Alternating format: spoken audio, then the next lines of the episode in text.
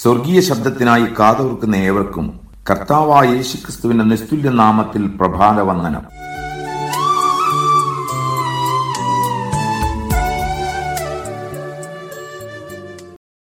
ഇംഗ്ലണ്ടിൽ എഡ്വേർഡ് ആറാമന്റെ കിരീടധാരണ ദിനത്തിൽ അദ്ദേഹം മൂന്ന് രാജ്യങ്ങളുടെ അധിപനാണെന്ന് സൂചിപ്പിക്കുവാൻ പടയാളികൾ പട്ടിൽ പൊതിഞ്ഞ മൂന്ന് വാളുകൾ മുമ്പിൽ നിരത്തി. നാലാമത്തെ വാൾ എവിടെയെന്ന് ആക്രോശിച്ച രാജാവിന്റെ ചോദ്യം കേട്ട് പടയാളികൾ വിറച്ചപ്പോൾ അത് മനസ്സിലാക്കി രാജാവ് തന്റെ പ്രഭുക്കന്മാരോടായി പറഞ്ഞു ആത്മാവിന്റെ വാളായ ബൈബിളിനെയാണ് ഞാൻ ഉദ്ദേശിച്ചത്. ആത്മാവിന്റെ വാളില്ലാതെ ഈ വാളുകൾക്ക് അർത്ഥമില്ലെന്ന് അദ്ദേഹം കൂട്ടിച്ചേർത്തപ്പോഴാണ് രംഗം ശാന്തമായത്. ആക്രമണത്തിനുള്ള ആയുധങ്ങൾ എടുക്കാതെ പ്രതിരോധത്തിനുള്ളവ മാത്രം എടുത്തുകൊണ്ട് ശത്രുവിനെ നേരിടുവാൻ പോകുന്ന ഒരു പടയാളിയെപ്പറ്റി സങ്കല്പിച്ചു നോക്കൂ.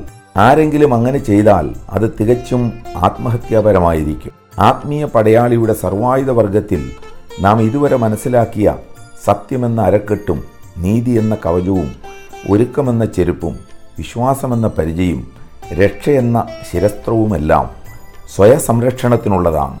ശത്രുവിന്റെ ആക്രമണങ്ങളെ ചെറുക്കുവാൻ അവ ഉപകരിക്കും. പക്ഷേ ദൈവവചനം എന്ന വാൾ ഉപയോഗിക്കാതെ ശത്രുവിനെ പരാജയപ്പെടുത്തുവാൻ ആർക്കും കഴിയുകയില്ല. ഇന്നത്തെ ചിന്ത ആത്മീയ പടയാളിയും ദൈവവചനമെന്ന വാളും. എഫ് എസ് ലേഖനം ആറാം അധ്യായം പതിനേഴാം വാക്യം. ദൈവവചനമെന്ന ആത്മാവിന്റെ വാളും കൈക്കൊള്ളുവിൻ. ഒരു റോമൻ പടയാളി സദാസമയവും വാൾ ധരിക്കുമായിരുന്നു. ആത്മീയ പടയാളി ധരിക്കേണ്ട വാൾ ആത്മാവിന്റെ വാളായ ദൈവവചനമാണ്. ദൈവവചനം എന്ന വാൾ നമുക്ക് സംരക്ഷണം നൽകുന്നതോടൊപ്പം ശത്രുവിനെ പരാജയപ്പെടുത്തുവാനും നമ്മെ സഹായിക്കും. നാം ദൈവത്തിന്റെ വചനമനുസരിച്ച് ജീവിക്കുന്നത് ശത്രുവിൽ നിന്നും നമുക്ക് സംരക്ഷണം നൽകും. അതുപോലെ അനുദിന ജീവിതത്തിൽ ശത്രുവിന്റെ സകല പരീക്ഷകളെയും പരാജയപ്പെടുത്തുവാനും ദൈവവചനം നമ്മെ സഹായിക്കുന്നു. ദൈവവചനത്തിന് ദൈവത്തോളം തന്നെ ശക്തിയുണ്ട്.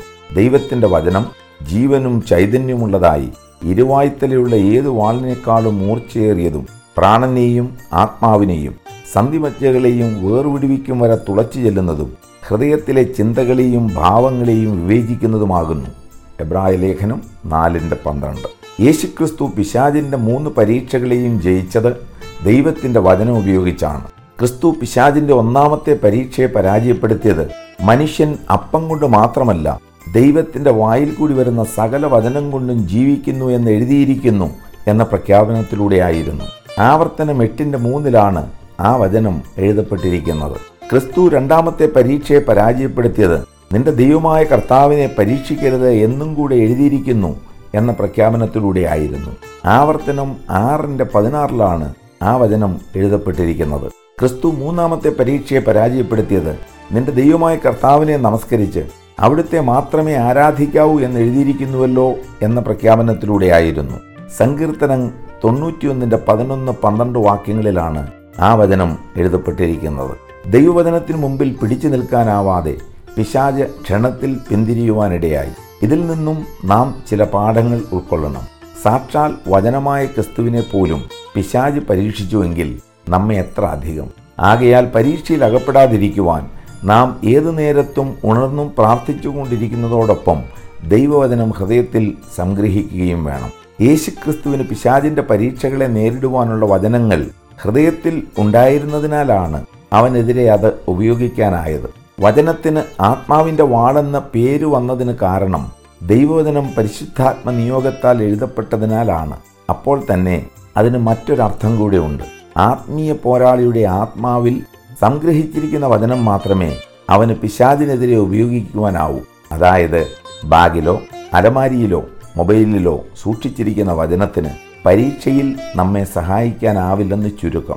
തന്മൂലമാണ് ദാവീദ് രാജാവ് ഇപ്രകാരം ഏറ്റുപറഞ്ഞത്. ഞാൻ അങ്ങയോട് പാപം ചെയ്യാതിരിക്കേണ്ടതിന് അങ്ങയുടെ വചനത്തെ ഹൃദയത്തിൽ സംഗ്രഹിക്കുന്നു. സങ്കീർത്തനം നൂറ്റി പത്തൊൻപതിന്റെ പതിനൊന്ന്. അങ്ങനെയെങ്കിൽ ഉറക്കത്തിൽ പിശാചിന്റെ പോരാട്ടം ഉണ്ടാകാതിരിക്കുവാൻ ബൈബിൾ തലയണ കീഴിൽ വെച്ച് കിടന്നുറങ്ങുന്നവരുടെ കാര്യം എന്താകുമെന്ന് ചിന്തിക്കുക. സുഹൃത്തെ ദൈവവചനത്തിന് താങ്കളുടെ ഹൃദയത്തിൽ എത്രമാത്രം സ്ഥാനമുണ്ട്? വിധിയുടെ ദിവസം ദൈവം തുറക്കുന്ന പുസ്തകങ്ങളിലൊന്ന് ദൈവവചനമാണെന്ന് താങ്കൾക്കറിയാമോ? വിജ്ഞാനത്തിനും വിനോദത്തിനും വിവരസമ്പാദനത്തിനും മറ്റുമായി ഇതുവരെ എത്രയോ പുസ്തകങ്ങൾ താങ്കൾ വായിച്ചിരിക്കുന്നു. ദൈവത്തിന്റെ വചനമായ വിശുദ്ധ ബൈബിൾ ഉൽപ്പത്തി മുതൽ വെളിപ്പാട് വരെ ഒരു പ്രാവശ്യമെങ്കിലും ഇന്ന് വരെ ശ്രദ്ധയോടെ വായിച്ചിട്ടുണ്ടോ? അത് വർഷങ്ങൾ ആവശ്യമുള്ള കാര്യമല്ലേ എന്ന താങ്കളുടെ ചിന്ത പിശാദിന്റെ തന്ത്രമാണെന്നറിയാമോ? സത്യത്തിൽ എഴുപത് മണിക്കൂറും നാൽപ്പത് മിനിറ്റും ചിലവിട്ടാൽ ബൈബിൾ മുഴുവനും വായിക്കാനാവുമെന്ന് എത്ര പേർക്കറിയാം? അൻപത്തിരണ്ട് മണിക്കൂറും ഇരുപത് മിനിറ്റും ഉപയോഗിച്ചാൽ പഴയ നിയമവും പതിനെട്ട് മണിക്കൂറും ഇരുപത് മിനിറ്റും ചിലവഴിച്ചാൽ പുതിയ നിയമവും വായിക്കാം. നൂറ്റി അൻപത് സങ്കീർത്തനങ്ങൾ വായിക്കുവാൻ നാല് മണിക്കൂറും ഇരുപത്തിയെട്ട് മിനിറ്റും മതി. ജീവിതത്തിൽ എത്രയോ സമയങ്ങൾ ചിലർ ഫേസ്ബുക്കിൽ അവർക്കറിയാത്തവരുടെ വാളിൽ എന്തെഴുതിയിരിക്കുന്നു എന്ന് വായിക്കുവാൻ ചെലവിടുന്നു. ന്യായവിധി ദിവസം നിങ്ങൾ ഫേസ് ചെയ്യേണ്ട ദൈവവചനമാകുന്ന ആത്മാവിന്റെ വാളിൽ എന്താണ് എഴുതിയിരിക്കുന്നതെന്ന് നിങ്ങൾക്കറിയില്ലെങ്കിൽ സംഗതി പാടുമെന്ന കാര്യം ഉറപ്പാണ്.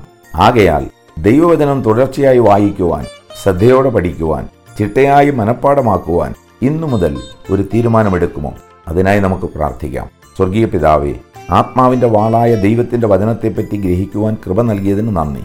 ആയുസിന്റെ ഇന്നേ ദിവസം വരെ ദൈവവചനത്തിന് പ്രാധാന്യം നൽകാതെ ജീവിച്ചുപോയ കുറവുകളെ ക്ഷമിക്കണമേ.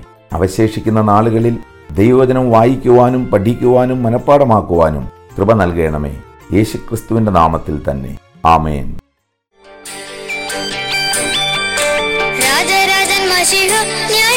പുസ്തകമായി വരുമേ.